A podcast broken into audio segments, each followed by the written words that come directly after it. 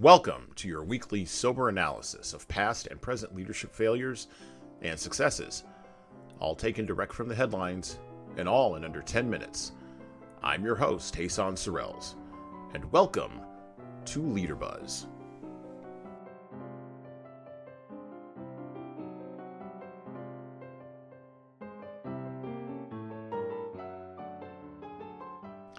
The fact of the matter is, the only way to resist the more Kafkaesque aspects of our modern online society and culture is to look to the Karens for guidance.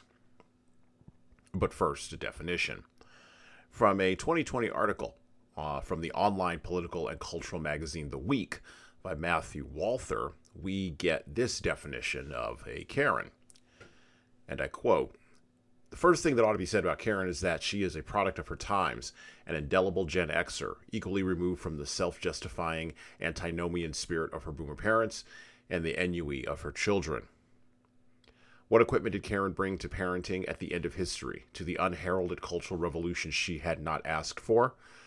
Her neat handwriting, her hatred of bad manners, her unthinking sense of duty, her consistent expectations, Karen's occasionally harsh treatment of strangers without regard for race or class is refreshingly egalitarian.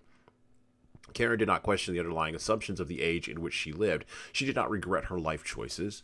She did not understand why the world was like this.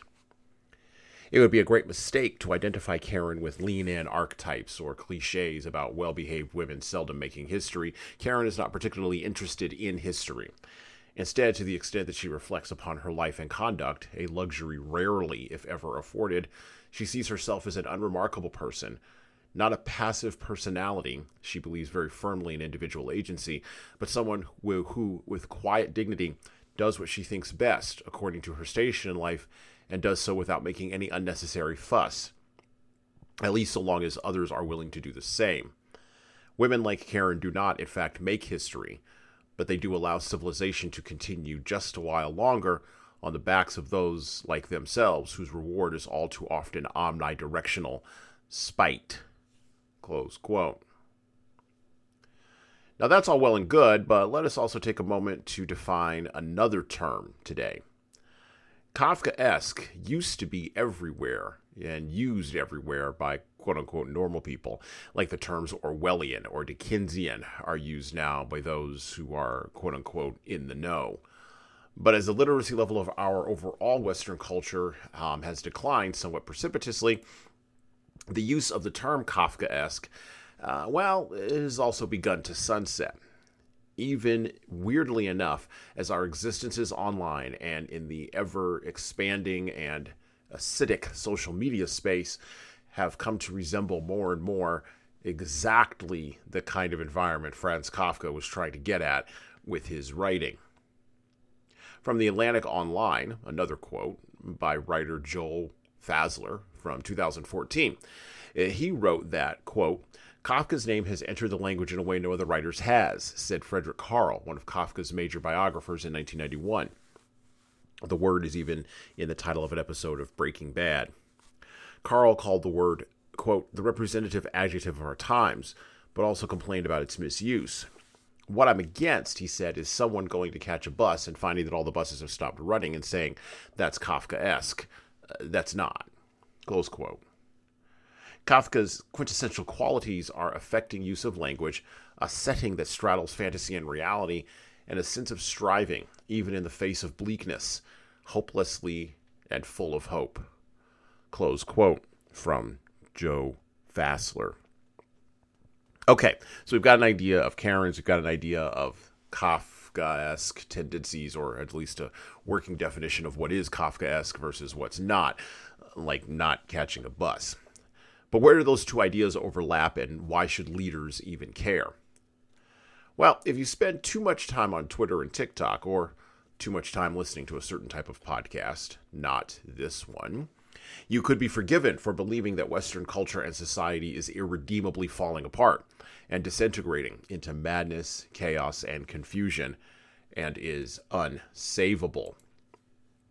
Except, not everyone in the world Um, matter of fact, most people who listen to this podcast, not everyone in the world buys into such a narrative. And even though their resistance to such narratives may come in the form of asking to see the manager or demanding that their children adopt certain standards of behavior and posture towards work and the world, such positions do not make the holder of those positions incorrect in the face of cultural decline. They might be annoying, they might be meddlesome, they might indeed be spitting in the wind. But in the face of bleakness, the act of striving against hopelessness, even in the small things, may be Kafkaesque, but it might also be the only possible response to a narrative, a dominant narrative, that insists on material deconstruction and spiritual nihilism. And the ideas that underlie such a dominant narrative in the West must also be confronted and defeated. The massive problem with Nietzsche and all of his ilk was that he and they failed to understand that other people get a vote. The massive problem with Marxist theories of reality and culture that have long dominated our academic discourse is that they underestimate the power of actual on the ground human striving. The massive problem with French deconstructionism and all of the acidic rot that it has wrought is that, well, people who don't buy into that and people who do are biologically wired to birth, build, and to grow, not to endlessly deconstruct and then die. Particularly, particularly women and men are biologically wired to birth, build, and grow.